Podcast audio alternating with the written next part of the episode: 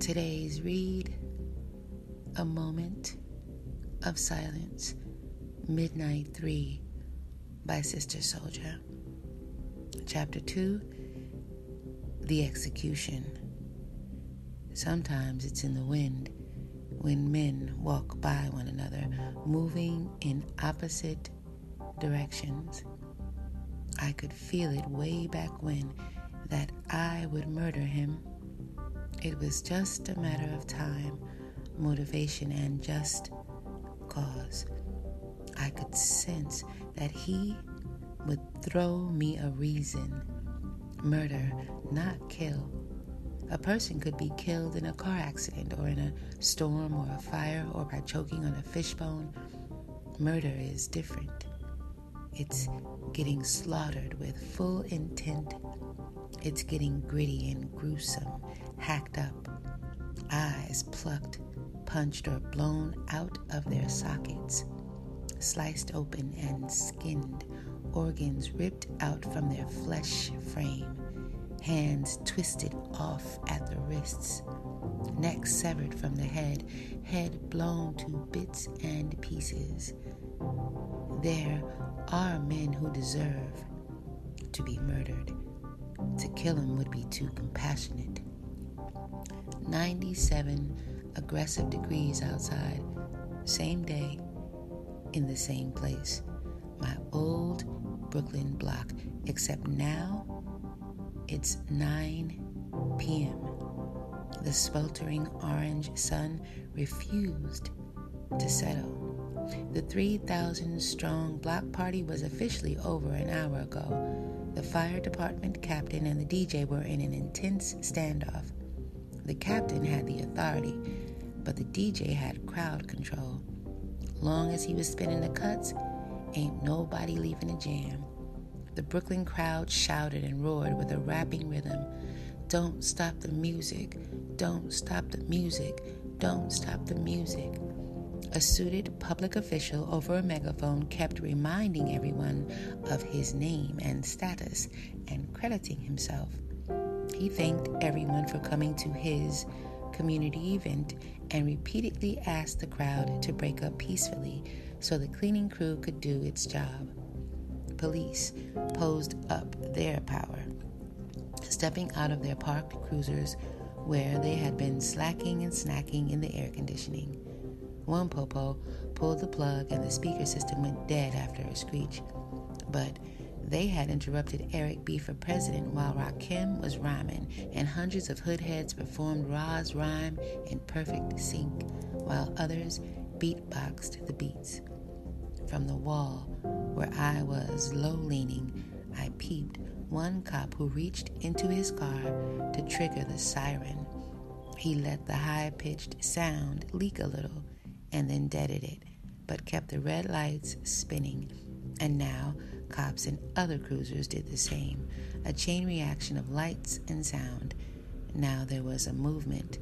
Now even I was milling, my eyes speeding over grills and grimaces, t shirts and kicks, jewels and scars, and watching all hands, all pockets, and all men moving, knowing at least one of them was gonna get murked and die before midnight.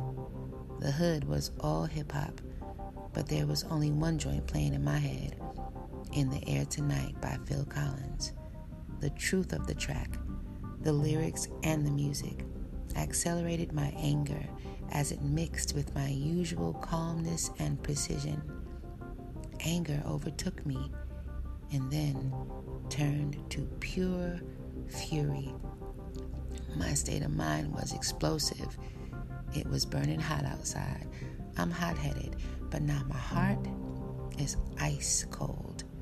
Nigga, not ninja, because ninjas manage their emotions, eliminate rage, and deliver with ease the takedown of the target at the opportune time and without leaving a trace. But this was too personal to organize. calculate calmly or put off for a wiser plan or perfect opportunity, and definitely not for another day. No matter what, in these moments, I could not separate myself from my fury. Suddenly, the moon eclipsed the sun, and darkness dropped down, disguised as a subtle gray, then drifted into deep black. I didn't have my silencer on me, but my nine was tucked with one in the chamber. So heated out of my usual posture, I didn't give a fuck about the boom of my burner, only about the execution. Shoulder to shoulder with many men, moving like a stampede on the Sahara, a pack of hood hyenas cut across the flow of the movement diagonally in front of me. Girls grouped up like desert foxes wearing bleached out jeans and fresh kicks. Tight tees and hair gelled followed close behind. A young mother held one baby in her left arm while walking a four year old with her right hand, who dropped a pacifier. Instinctively, I squatted to scoop it, handed it to her young son, and saw one lion moving behind her turn left and another lion turned right, and over the kid's shoulder, the approach of my target was revealed.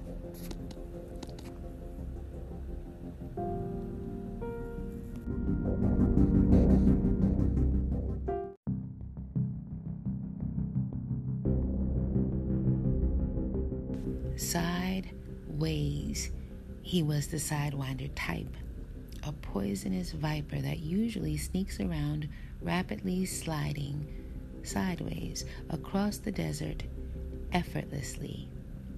Closer now, he saw me.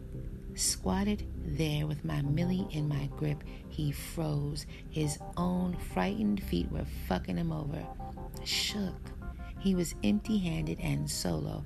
The nasty shit he did, he had to do alone. He did it. He knew it. I knew it. He knew that I knew. In his eyes was fear. His left eye was bandaged, where Chiasa's razor thin and lethally sharp blade had already cut him. I leaped, punched him hard in his injury. He raised his fist in the aftershock. I punched him in his stomach, big, slow, and stupid. He had left it unguarded all those jail push ups and that bench pressing gave him the look, but not the technique. His body buckled from the blow, his jaw dropped open. Speeding, I shoved my barrel in his mouth, made him deep throated. He pushed back, but couldn't move me. As he reached for me, he choked on my black steel. I squeezed off six in him to make sure only he swallowed the bullets and no one else in the crowd. I never want innocent blood on my hands. Now his face was mangled and soaking in the blood of his brains. His whole body was jumping, shaking in a jerking motion like a worm with its head cut off. His intestines were blown out of his sides. His blood was mixing with his pee and his shit which splattered and stained and stunk. He wanted to be hood famous. Now he was beyond recognition. Now he would only be known for the last six seconds of his life for peeing and shitting out of fear in his jean shorts and for getting hunted and slaughtered on the block like a beast. More shots were fired, not from me, but they sounded not too far away. Familiar, I figured young Cubs was shooting into the air just to fuck with the cops for shutting down the sound system. A bottle got thrown from the roof, smashed open, and caused a ripple in a crowd. Here come the Jake, someone hollered from the window ledge. It was as though everybody out here had shot him dead because some started running and bumping, bumping into others who already had been running since the split seconds that the six fatal shots got fired. Mamas were hanging out of opened project windows. Some hoodheads stayed still, chilling like they was huge elephants who owned the block, the building, and the people, blocking the path of police on purpose while acting like they wasn't doing what they was doing. Another mother covered her young daughter's eyes with the palm of her hand so she wouldn't see what she would probably see many times more if they stayed living on my street. A small crowd surrounded the dead body like circling vultures, talking, laughing, some shocked, but nobody crying. Now the switched on sirens were screaming, so no one in the crowd could hear themselves thinking or speaking or being spoken to. The stage crowd, politicians and performers, had scattered like rodents, nearly knocking one another over to escape the audience. The police cruisers were deadlocked in the chaos of the party, and street exits and entrances were blocked off by them, so they charged like heavy hooved wild pigs where they must have believed the body was stewing. Searching for the shooter must have been crazy, staring into a sea of faces that all fit the description young, black, real black, armed and dangerous. For them, that's every man moving. I lowered the hood of my black champion sweatshirt. Don't react. You move the action. Make your enemy react to you. I heard my father's voice in my head.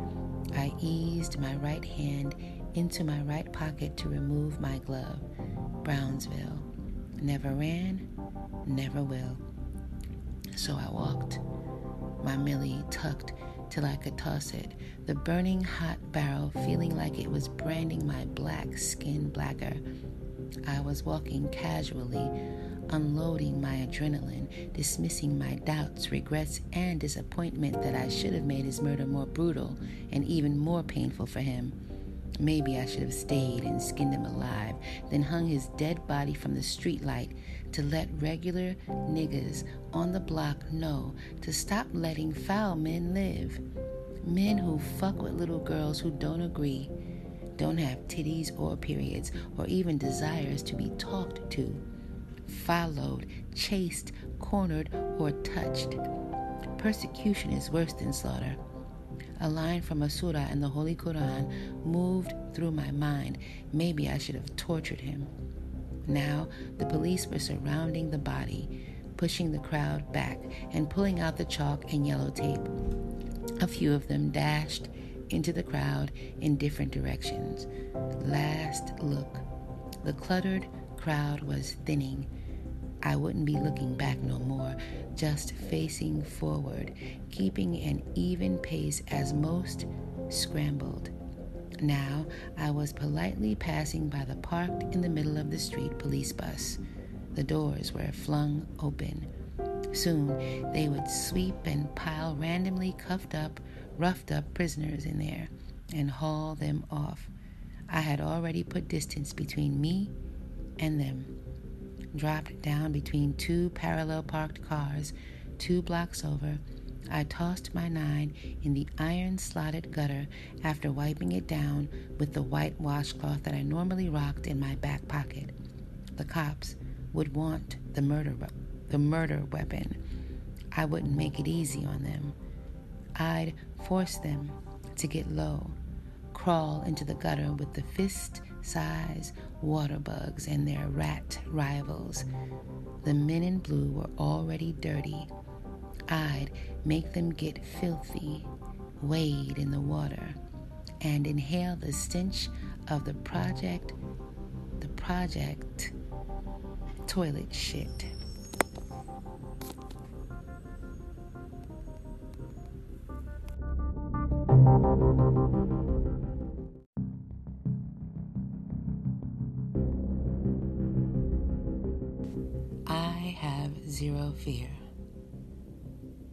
Believe that when it is my turn to return to Allah, I will. Fear was trained out of me from when I was young enough to walk on this earth. Fear only Allah. Terror, not fear, had gripped me though. When I was out checking the whole length and width of my hood, looking in the front, sides, and back of the buildings, searching down shortcuts and alleyways, peering through car windows and parking lots, and even climbing up the dumps where the trash is heaped up high. The terror of hurting my Uma's heart, our mother. The terror of losing my little sister, oh Allah. The terror of her becoming ruined and raped and unprotected like too many fatherless American girls. The terror of her losing her honor, of me failing my father, my culture, and my faith. Terror had soaked through my pores and seized me when I had seen a body laid out and white sheeted and being carried to the ambulance, only to overhear people saying it was some old lady from the building who caught a heat stroke and died. As I looked everywhere and walked and searched in every direction from my Brooklyn building, my terror made my head get even hotter, and it felt like my own blood was boiling up my body organs. Yet I have no fear of any man living and zero fear of my own death. Frightened boys turn when they hear police stop, ruled by their fears for their entire lives, both their bodies and their thoughts freeze up. If you stop when you hear those two words, you are revealing that you are the one they're looking for and that you know it especially when you're in the same street packed with plenty of people. The cops could be talking to anybody. Probably by now, they were following four or five or fifty different niggas who fit the description. I had already breezed by tens of youth, snatched and lined up against the building with their hands in the air. The ones with the wildest reactions laid out on the pavement, cuffed. I saw some soft boiled boys, the type that would break and crack open like eggshells within minutes. Soon as they got in some private space, they'd start snitching on their friends and even on family and would even tell on people the cops ain't even asked them about. Giving up information, believing that it would somehow save them. And saving themselves would be all that mattered because cowards can only think of saving themselves. I reversed it on the cops by acting and not reacting. Made the cops doubt their suspicion of me by never looking back or over my shoulders and by remaining calm, detached, looking straight forward and keeping it moving. As my feet moved down the subway stairs, I felt a second set of feet were stepping in my same rhythm directly behind me. On the subway platform, I moved in and out of the outgoing crowd until the train stormed in. I stepped into the second to last car with a group of random riders. Doors closed. Train pulled out. I was heading to the dirty door that connects one train car to the next, thinking that either way, I had achieved my objective to move the action away from my Brooklyn block where I had lived for seven years, my hood where I was often seen but never known, where I had fought but never mixed or mingled. Investigate me. No one there had ever known my name. Midnight was the only name some could use or tell. My Umi, my sister, and both my wives lived safely elsewhere outside of the borough of Brooklyn. Forwarding address unknown by even my closest, truest friends. Inshallah, looking through a backwards reflection cast on a dirty train door window, my eyes were scanning movements and faces they paused on someone lovely, exotic, and familiar. My heart skipped half a beat before fast forwarding. It was not time for love or longing, only for carrying out the plan to its completion. In, in this plan, there are no comrades on purpose. I'm strictly solo. Hibernate the heart, my sensei had taught me. In extreme situations or in captivity, isolation, or torture, only the hibernated heart will allow the fighter to prevail. Again, my eyes paused, then doubled back to confirm what I sensed. Detect. Undercover detectives were only undercover to themselves. The street trained eye could see them clearly. On my side of Brooklyn, they were usually black like us, but they were different from everyday street cats. They didn't have the swagger or the rhythm. They lacked style, wore the wrong fitteds and bogus jewels, which could only be wrong. Worn too long kicks is always dead wrong because we either clean them or trash them when they get marks or specks on them. That's why we walk like we stepping on air when we sport them. Even our laces had to be flawless. The D's lacked ease. They were uncomfortable with themselves, uncomfortable with their jobs, and uncomfortable in our hoods, even if they came from them. Train stopped, doors opened. I saw the D was still sitting, staring in my direction at the back of my head. Would he get off? He didn't. Seemed like he was waiting to see if I would. I didn't. He sat, fingering his pager, looking into the slim screen. He stood up, one hand grabbing hold of the overhead strap while the train shook slightly as it moved forward while still pulling left to right. He was facing my direction, took one step towards me, and then pop, pop, pop. Seven shots. Sounded like a 22 caliber. Nah, not a 22. It was firecrackers with the fuses connected to make them fire off rapidly and sound lethal. Then a stink bomb was let off. The smell and the smoke fogged the air, and the train car lights went black for half a second, as they often do. Fire flared up in the opposite corner from me. Remain calm, a male voice shouted excitedly as the riders jeered and scrambled. Only one man seated and wearing headphones didn't panic. His head was bobbing rhythmically to the music he must have been listening to. There was only one way to go towards the dirty door that I was blocking. glass broke and someone sprayed the extinguisher and another one and another pulled the red wooden handle of the emergency stop rope. The train jerked hard and screeched and screamed to a halt. The crowd that was pressed against me fell backwards, lights off again suddenly. In the coughing, cursing, and confusion, I opened and shot through the door past a pissy homeless man laid out on the seat who I couldn't see but could smell. I dropped down from the last train car and onto the train tracks.